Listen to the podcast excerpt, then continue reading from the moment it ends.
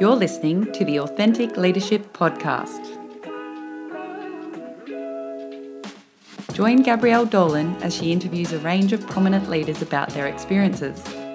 Her guests share stories about challenges they have faced during their career, as well as important learning opportunities or moments of insight.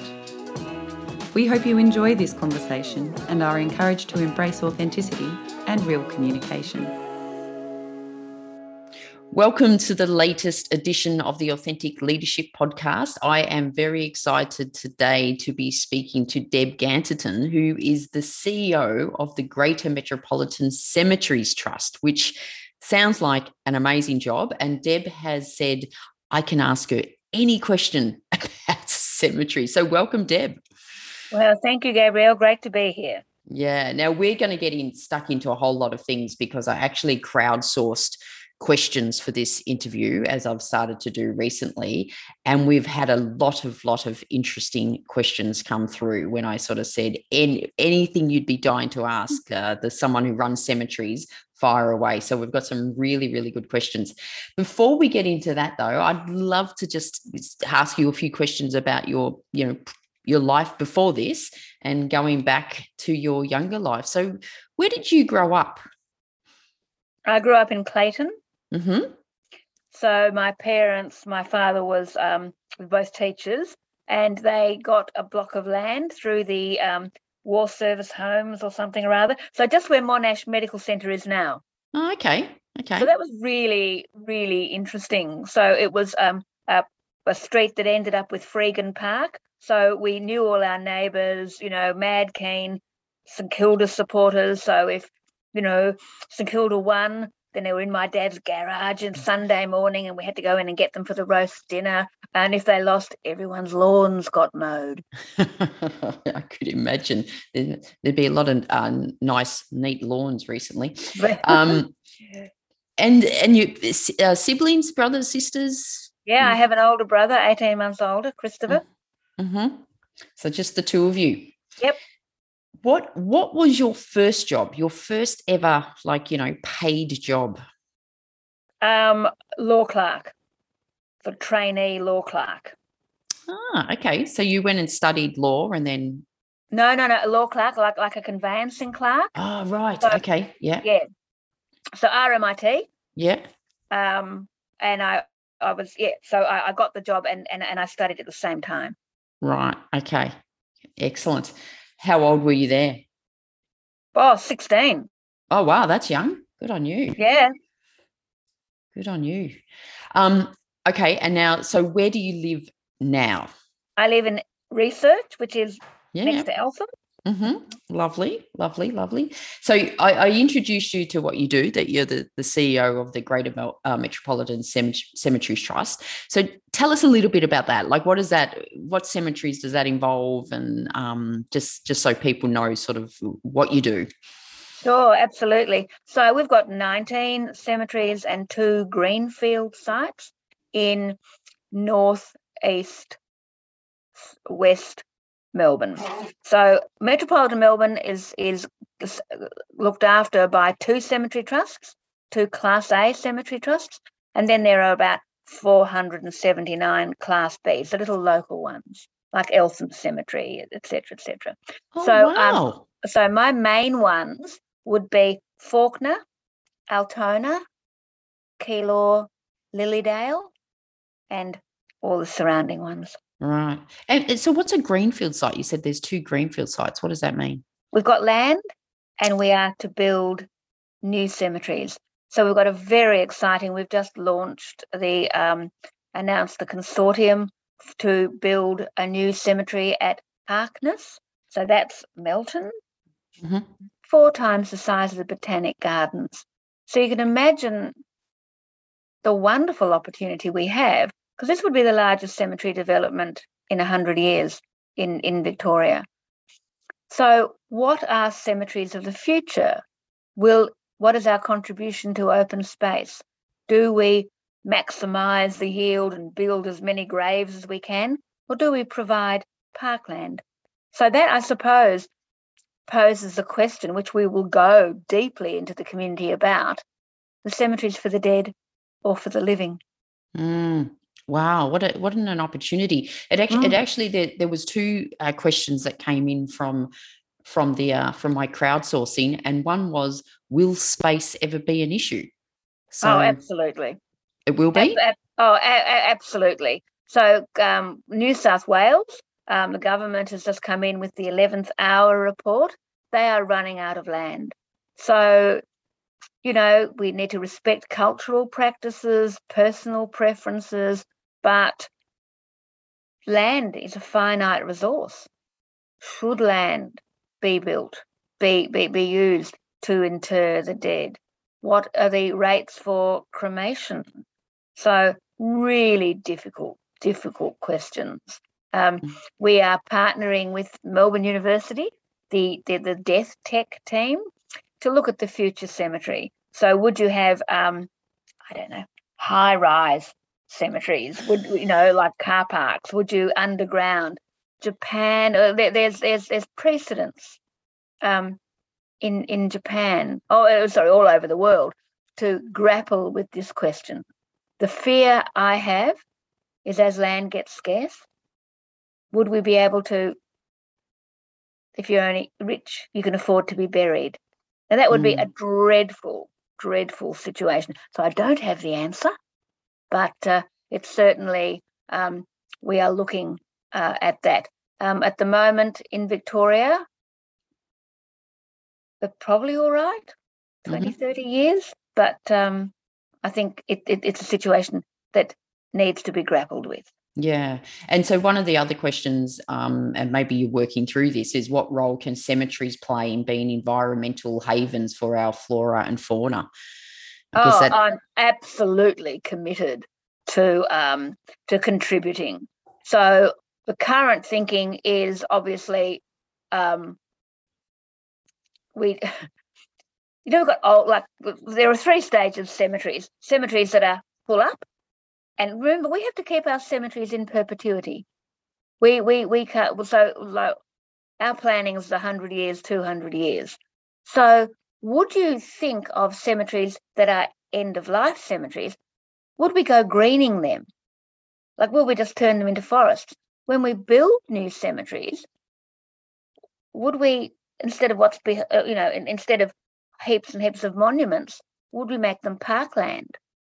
Would we, yeah, so, uh, so, so for instance, in the city of Moreland, where Fawkner is, we are the largest contributor to open space in that local government area, maintained at no cost to the community, at no cost to the government we maintain it. So I think, wow, we've got a significant role to play. Mm, yeah, that's amazing. It's amazing. Um, I've, I've got another question here about. Uh, I, I, we'll spend a little bit of time on on cemeteries and that because it is interesting, and then I will go into some more about you and your leadership. Uh, do you think the pandemic that we're all going through will encourage more fam- families to plan ahead and um and by do, doing so gradually sort of get rid of the t- to, taboo around death and the, the, conversation of death i would really hope so I, I would you know our society does not discuss talk about death does not plan for death. And i i don't i mean death is part of life. Um i think we could learn a lot from from other cultures. So yeah i i, I look don't waste a crisis. You know, the, the Death Cafes, the wonderful work that Groundswell are doing, the Centre for Grief and Bereavement. Um, I find when I, you know, go to barbecues, say, what do you do? I say, well, I run cemeteries. There's silence. and then there's questions. So I think people are curious. You know, you don't catch death by talking about it. Yeah, good point. Yeah, and it is it is a sort of taboo. I mean, I know, you know, my my mum always has been planning her funeral for years and we sort of go oh mum that's a, like it's a bit morbid mm. but she wants to be prepared. She wants the photo. She's chosen the photo. She's chosen the hymns she's you know because she doesn't want to leave it to chance. And i guess what you say now is we should engage in that conversation and not um just go oh mum. Yeah. Of of course. Mm. it's normally the family that's reticent not the person so I think of the conversations when people are in palliative care, you know, or, but they're, re- I mean, everyone's different, but, I just think it's really healthy to make your views known, to discuss, because it'll come to us all. And that makes it so much easier to grieve, so much easier to um, get consensus. Get, I mean, the last thing you need when you're going through the worst period of your life is having squabbles within the family. Yeah. Like it, you, you, you just don't need that. Honor the wishes. Oh, I might add though, um, my my my mum passed earlier this year. It was a very good death. She just you know, 95, had a good innings and she was ready to go. Um, and she just goes, Well, you know, I don't want anything. I was, you know, I want to be cremated, you know, I'm dead, da da da. And I go, I completely understand, mum. And I, you know, I'd interviewed her. Um, I, knew exactly what you want. Um, I discussed it with my brother. We had it all. But when it came to it, the because it was during COVID, um, and so I did a, a cremation at, at Lilydale with with no service. I couldn't just put her into a box. So I got a little woolen woolen casket because I wanted her to be warm. And you just go, oh, mm. Debbie. so, so I actually went against her wishes because it was about me. Yeah. And and I, I sent her off proudly. And I just thought that was beautiful. Well, so you never know until you're in the position. Yeah. How uh, you just talked about COVID and, and sorry to hear that. I, I um my it's actually uh it would have been my dad's 89th birthday today and he passed away November like 18 months ago. So uh, all through COVID I just kept thinking thank goodness we we were able to have the funeral with hundreds hundreds of people there um, and not during covid how have you noticed sort of people had to cope with having funerals with just a small amount of people. Oh, shocking. Mm. Shocking, uh, and, and and and and the ramifications will be felt for years, if not generations. Um, I completely support what what what the government are doing. Don't get me wrong, but gosh, and the lockdowns when they weren't able to visit the cemetery mm. on All Souls Day or the anniversaries. Some people come every day, so to sit there and not allow. Oh, it was just dreadful, dreadful, dreadful. Yeah. Yeah. Have you noticed in regards to death and, and uh, during COVID an increase in people dying or a no, decrease? No, because decrease. Yeah. Death rates down um, because of people's hygiene habits, I suppose, with the flu, the the the, the non fraternization. You know, you're not getting out, you're not having kids going to school, etc., etc. No, no, no that, that death rates down. Wow, that's it's, it's it's quite surprising, isn't it? But I guess not surprising in one hand for the way you've spoken about it. Um, hey Deb, I want to talk a little bit more about you now, and uh, I guess looking at your career and your journey in life and how you've got to the role you have. What who's been the biggest influence? Who was the biggest influence or is the biggest influence when you were growing up or in your early career? Yeah, no one person. I have always had coaches, mentors. I choose my CEOs very carefully. Mm-hmm. I think um, the relationship you have with your direct manager. I've been wonderfully supported um, throughout my career by, interestingly enough, I, I, think my preference for a leader is like a servant leader, mm-hmm. sort of, you know, a bit of humility, but a bit of drive. Uh, you know, so maybe, maybe because I'm I'm an extrovert, I'm really attracted to introverts. I, I, I don't know. What can you bring to the table? What is the balance around the table. And I think self knowledge, uh, not not ego, but but and, and that's about being authentic. Really know yourself and and and understand what you can bring. I think mm. a hmm. truly successful leader can bend to fill the gaps that the team doesn't have. Yep. I see a leader as an enabler so for me, I need order. I need a very, I need an operating framework. Once I have that, I can be as innovative as all hell. so I go into that space when it is perhaps lacking. It's either the maturity of the organisation or it's not in the team. If I'm surrounded by amazingly exciting marketers and innovators, I don't need to go there. Yeah. So it, it, it's yeah. I think flexibility, understanding yourself, and being able to read what the team dynamics is, so that you can fill the gaps. Mm. It's um, there's a question here from one of our IABC colleagues, Sia, uh, which is sort of what you're talking about. But she she wanted to ask you, when do you feel your most authentic self? Well, it's not something you switch on. It's it's it's it's a way of being. Uh, frankly, I don't think I could be anything else. Now that's interesting because that could be quite confronting to people are you oversharing? Are you brutal? But that, that's again understanding your brand, being true to that brand, and trying to impart your intent. I think if people understand your intent, why you're doing so, where you're coming from, the context through which you're operating, I think that builds a bit of trust and comfort because, look, I don't hold back in the gifts of feedback. You know, it's just it's a gift that keeps on giving. But again, I'm not being a bitch. Yeah. And I'm not being destructive. And I truly honor and believe my colleagues and my staff. But, you know, sometimes you just got to. Also, I think it's really important. My role I, I talk about advocate and and trusted advisor. I want to be a trusted advisor. I want to be respected for an opinion. I have no need for you to uh, to convert. I, I don't need you to change because that sets up a dynamic of win lose. But a trusted advisor, I do have a visceral need to be heard.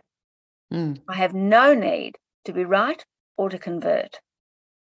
Yeah, I uh, you, you, said before that uh, one of the things you need is to understand your brand, and I think a lot of people don't put a lot of time or even mm. thought into what their brand is because we all have a brand, mm. um, but some people aren't aware of it, and when you're not aware of it, uh, it's it's hard to be consistent or it's hard to amplify it.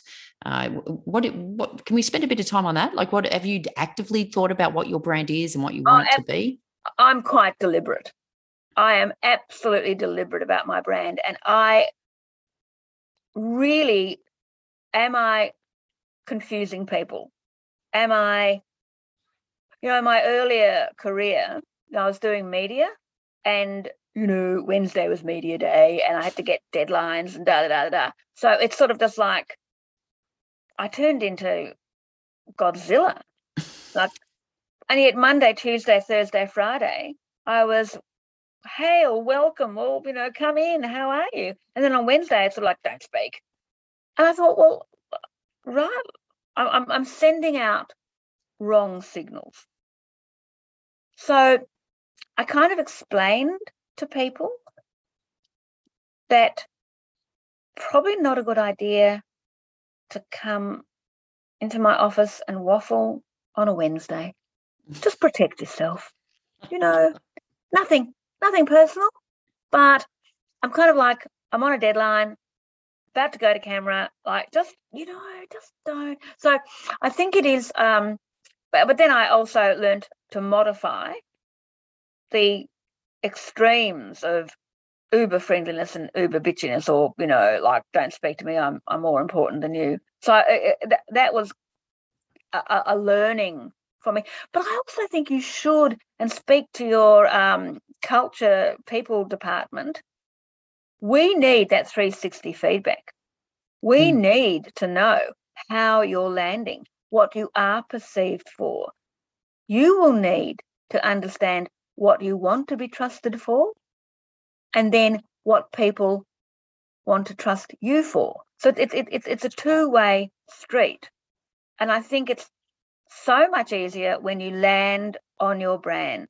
So that then relates to do you have a clear idea of your purpose, your personal purpose?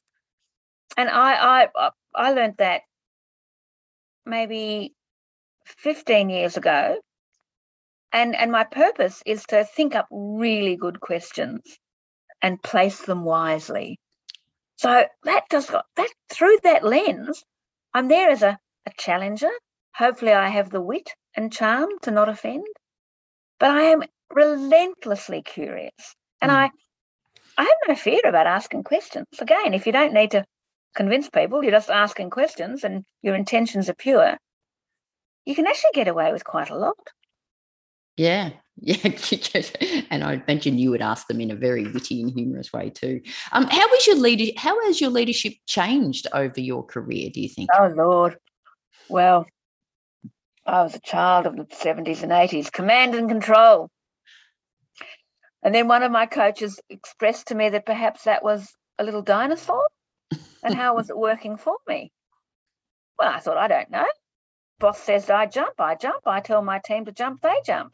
She said, that'll go with, you know, other generations. Or how do you think it's landing now? So I asked the question. Apparently it was offensive. so so seriously, get gift back is a gift back. Feedback is a gift. Oh, I like that. It's gift back. It is a gift, isn't it?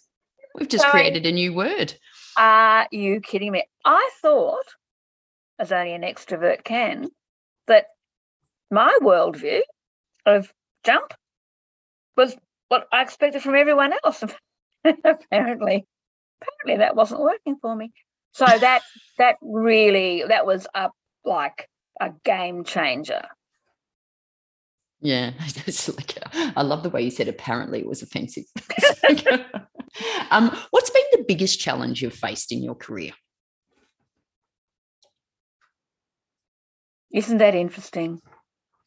As in, you don't have one, or well, can't, or there's many. The feedback, the feedback I get is that I'm optimistic, eternally optimistic. The feedback that I received around that is perhaps that could be perceived as not dealing with really difficult issues. Whereas behind my optimism, and, and I think as a CEO, as a leader, my role is to deal. So I I I I do scenarios. I I I love dystopic views of the world. I just go, you know what, and, and it's quite natural to me to look at everything. What can go wrong? What can't go wrong? That doesn't cause me to despair. It just allows me to plan. Therefore, I present as with solutions, not problems. But I was fascinated that that was misconstrued, or perhaps perceived by some, that that was misconstrued as not really dealing with the issues. So I then learnt at a board level to share this is the problem I am dealing with. This is where it could go, and this is what I'm doing. So again, it's that feedback because it was a blind spot for me because I believe my, my role is to solve stuff. Whereas take them through your thinking. We have an issue here. This is what I, my understanding of the issue, and this is what I'm doing. So it landed really, really well. So in mm. my performance review this year, that was acknowledged that my style was changed and they were feeling much more comfortable. Wow, it is, a, and I, I guess it's you know just you saying that it's uh, to me it's because uh, this all, the whole concept of authentic leadership is being true to yourself. It doesn't mean you don't evolve as a leader. It doesn't mean you don't change your style um, to do you know to be more effective. And I think I think that uh, story just highlights that. So thank you for sharing that, Deb. Um, okay, so if that's been if that's been a challenge, and it sounds like a relatively recent challenge too, what's been what's been the highlight of your career and why? Oh gosh, there's been so many. I um I in a restaurant.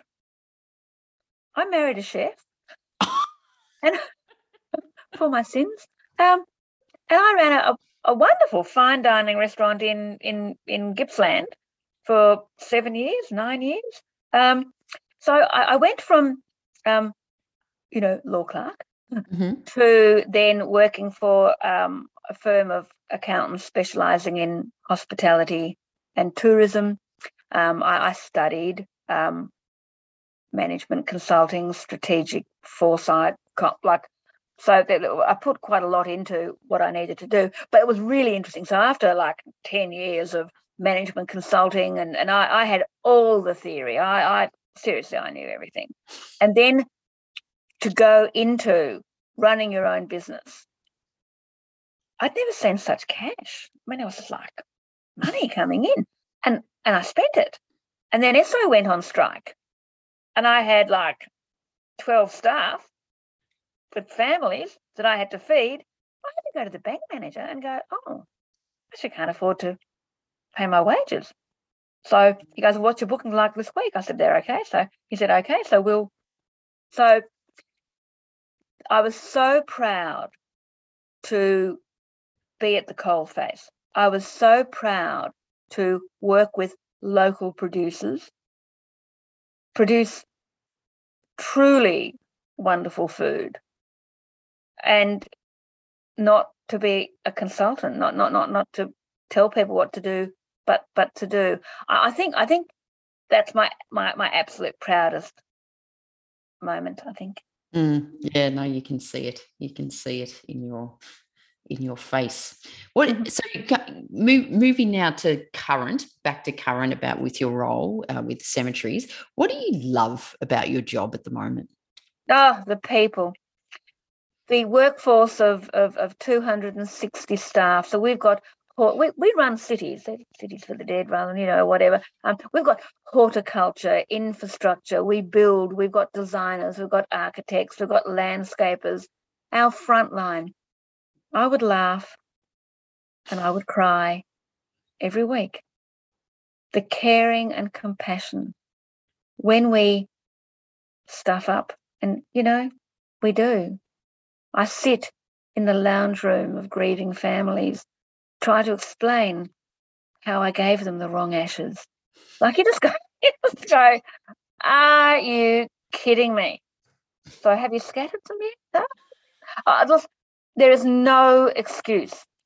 But I need to hear, I need to give them the opportunity to tell me the impact this has had on you and your family. Mm. And that is part of that authentic. I then go back to my teams. We have stand ups every morning to say, I have just sat with a family. There is no blame. I understand mistakes happen. I need you to know the effect this has on people. So when you don't double check your documentation, so I've got these men and women crying because this is so real.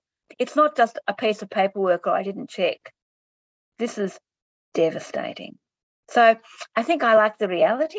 Mm-hmm. I think I love the people who are attracted to the cemetery sector, to the death care sector, and we're doing stuff that really matters. Yeah, you are absolutely. Um, someone asked me to ask you what shocks you most about your job and how you deal with that. Is is it those sort of type of mistakes when you've given people the wrong ashes, or is there oh, I fast something else? I fast track through shock to get into, oh my lord, how can I? Ma- oh my lord. So, um, what shocks me? I suppose the level of immaturity and respect that the sector has. I am. No one knows about cemeteries. Government do not allow for in the planning scheme for cemetery. You know, when when you build new new areas, kindergartens, hospitals, but not cemetery land. I think that's appalling. Yeah, uh, it seems like a massive oversight. Shocking.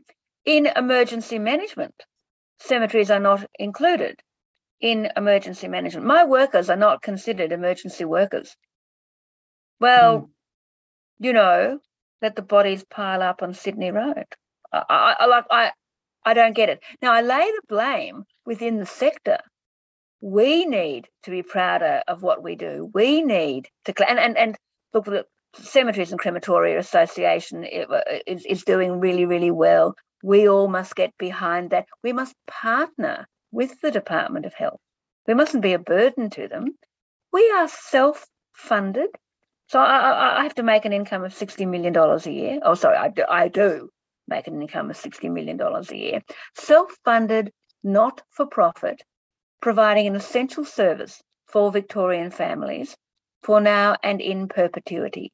So I think we need to take a good, long, hard look at ourselves to say, respect ourselves, work very closely with our funeral directors, work very closely with our stonemasons to really provide the service that Victorian families need. So I'm probably shocked at the maturity of the organization. I mean, we've been there for 150 years. Mm. We'll be there for another 150. So who cares? We should. And from that, be of service and assist the government. Yeah, nice, nice. Um, okay, moving back to sort of more personal questions for you now well, not overly personal, but it's like, what's been what's been the silver lining for you of COVID, both professionally and personally? We have been able to fast track organisational change that would never been inconceivable. So we went through quite a large investment um, in 2019 in in digital capacity, digital capability. So my call center was able to operate at home. I find so it was just um, you know, as I said before, don't waste a crisis. We will never go back to full time in the office. So we were looking at you know building new offices. I was going, no, we we we actually don't need to. The um, lack of time wasted in traffic mm. and commuting. Um, my workforce has loved it. Now, of course, the, the dilemma is the majority of my workforce cannot work virtually, cannot work remotely. So was there inequity there? So we, we, we check in with them. How are you feeling? But so committed are they to their jobs, they go, you can't dig a grave remotely. You can't no. prune the roses remotely. So there was a great feeling of we're in it together and we are providing a, a wonderful, wonderful service personally, I have loved being home with my husband, being able to do slow cooked dinners, to actually have dinner together, um, to work together. I'm a bit over Zoom, I might add, a bit over all of that. So I think it was the resilience that I have seen the flexibility that we've been able to fast track. Um, yeah, we were able to mobilize really, really quickly. It was said two years ago to me, you know, we'd, we'd be able to do this change or we'd be, I'd go, no way. So yeah. I think everyone just lent in. We all had a very shared experience. Pandemic is very frightening and confronting. I think everyone has grown through it. I think the greatest people who were affected were those who were homeschooling. yeah, I agree. I, I uh, a day did a day did not go by, and I did not think. Thank goodness this didn't happen ten years ago when my kids were younger. If you need to come to work, honey, come to work. Yeah, like, exactly. Like exactly. seriously. Hey, when you're not at work, what do you love doing? I love traveling. Oh, where would you go? Okay, you've got to ask the question. Where's the first place you'd go? If you know, just don't even think like practical. If we, if you could jump on a plane tomorrow, where would it be? Well, interestingly, had you asked me two years ago it'd be New York, now it would be Greece. Ah. I think I want just to look at really good food. So my husband's an architect. Yeah. And all my travel is looking at brutalist buildings. So I travel the world looking at ugly concrete buildings. So um, I, I, think that um, now I just want beautiful food, wonderful people, and immerse myself in Mm. in in in in a culture that that I really love. Yeah. If you could change one thing about you, what would it be? And you're not allowed to say nothing. That's Change, modify. I reckon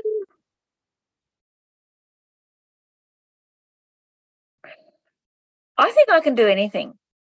Sometimes maybe I overcommit. and I truly believe in in in delivering. I, I I will not let people down. But sometimes that might be at the expense of my relationships because I'm a bit driven by work. So maybe just calm down on being a superwoman. I can do that. Oh, I can. Oh, I'm interested in that. We all go on that board. Calm down. it does not Um, surprise me that you overcommit to stuff. Calm down.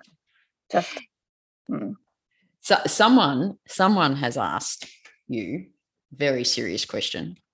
How many pairs of glasses do you own? so in my travels, in my travels, I don't collect tea towels. I collect glasses and frames.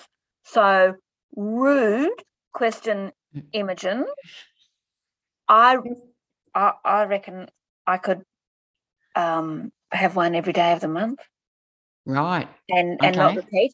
And and my husband John Henry, he went and got a second-hand optometrist's tree, if you will. So I've now got that in my home, like an objet d'art, and I just go there every morning and I pick which glasses do I want to wear today. There's power glasses, there's diminutive glasses. There's, I mean, it's just hilarious. I'm not proud of it. Are they all Clearly. prescription. They're all Yeah. pre- so if you like you know, as if your eyes deteriorate and your prescriptions changes, you've got to get like 30 lenses. Yeah, I've got my fave Some I've I've I've let go, but I certainly would have twelve current. no, I know it's it's there is no excuse for this. Um, no, no. But I I love it. See, and I think too, like we were talking about brand before. I mean, clearly the brand is, you know, your values and how you behave. But I think something like that becomes part of your brand. Like your your Oh. glasses, your funky glasses are part of your brand. Isn't that interesting? So, if I may share another thing about how I live the brand, um, because I'm blessed with the architect husband who's got a chair collection that would put the National Gallery to shame. Um, as soon as I got into the CEO suite, I just decorated it. So I have got fabulous artwork. I've got amazing furniture. So people walk in, you walk into a cemetery, right? And all of a sudden there's bright colours and there's amazing um, modern furniture and sculptures and art. So they know they are not dealing with mediocrity here. My staff come for a visit, like, oh, what's Deb got today? Or so I, I think, and again, that's pretty brave. So I had to say to my chair when I got the job, you know, I just need you to know that if you're going to sack me, I'll need more than a box to take out my pens and I might need it like a furniture removal truck. You'd need a box just for your glasses. I I I truly think if the, if someone had if you know had an image of what the CEO of Cemetery Trust would be, it would be the complete opposite of You would you. be surprised. I look at my fellow CEOs and they are all gregarious and fun and compassionate, caring, but uh, it's all like you'd have to be, wouldn't you? yeah You'd, yeah you'd, you'd have to be a very positive person dealing with what we deal with and being able to support families in their time of need. But yeah, Yeah. I mean, absolutely, Deb. Okay, a, a final couple of questions or a few questions. Um, do you have a favourite quote? I've I've noticed you've said several times the Winston Churchill one. Don't let a good crisis go to waste. You've said that twice in this interview. But do you have a favourite quote that you sort of live by or go back to? No, not really. I think that I think it really helps like being a communications person because you're kind of trained in key message development. I Mm, mean authentically key, but clarity. So you can kind of sum up. You don't have too many words. You just so it's situational, it's ingrained in me to respond with a very clear message of what I'm trying to communicate. You then breathe and then you give your proof points. And this is why. And you tell a story. So, yeah, I, I, I've got so many homilies in my mind, but no, I, I think I think I tend to rely on assessing a situation, what words would add value, what words would distract from the message, and then and then nail it.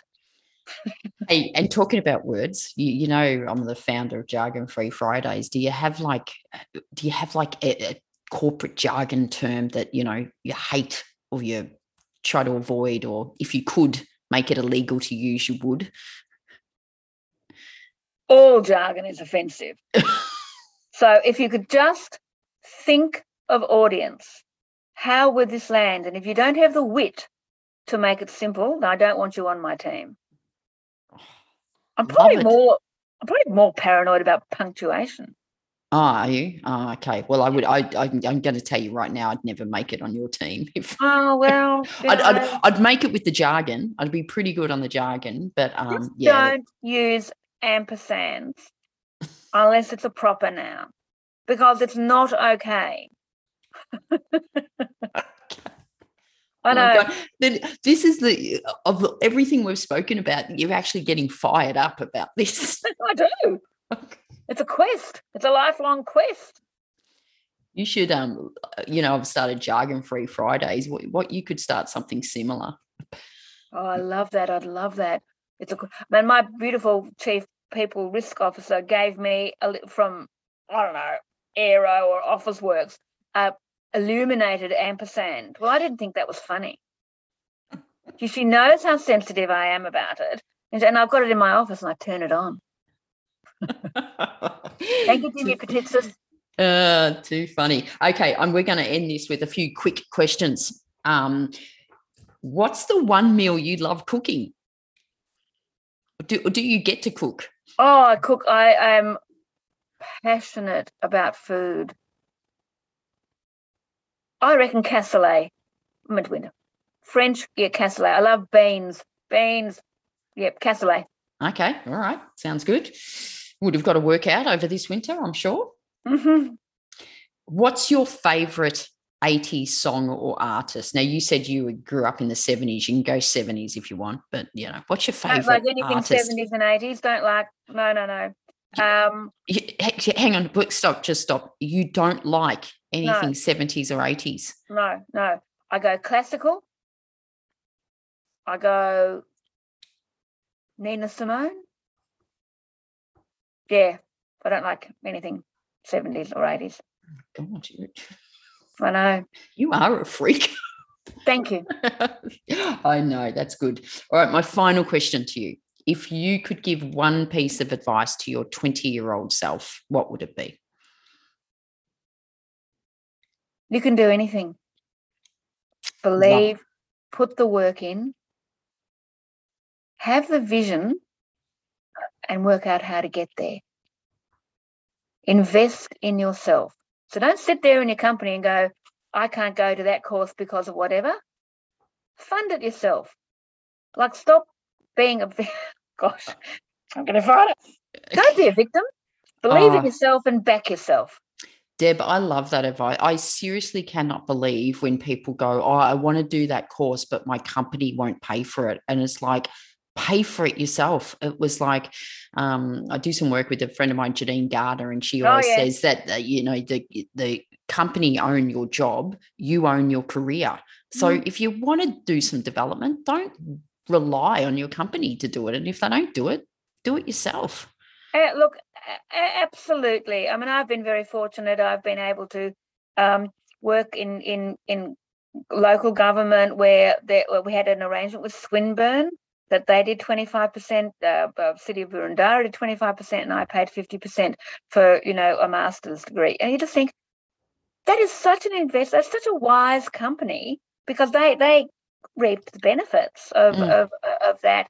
And I, I, felt really, really supported. So um, get qualified, um, find some humility, be curious, learn, be hungry, but back yourself. Yeah, Deb, thank you so much. I think uh, that it, you obviously took the advice from your 20 year old self that you can do anything because um, you are absolutely a living legend. You're doing amazing work. Um, I think uh, the Metropolitan Cemeteries, Cemeteries Trust cannot be in any greater hands, especially with the challenges you spoke about. You know, how do how do we keep this going and how do we create land? For the living and the dead, which I, I loved when you said that. So thank you so much for being part of the Authentic Leadership podcast. Um, your insights have been amazing. Thank you. Thanks, Gabrielle. It's been a pleasure. Thanks for tuning in to this episode of the Authentic Leadership Podcast. We welcome your suggestions for leaders you would like to hear from in future episodes.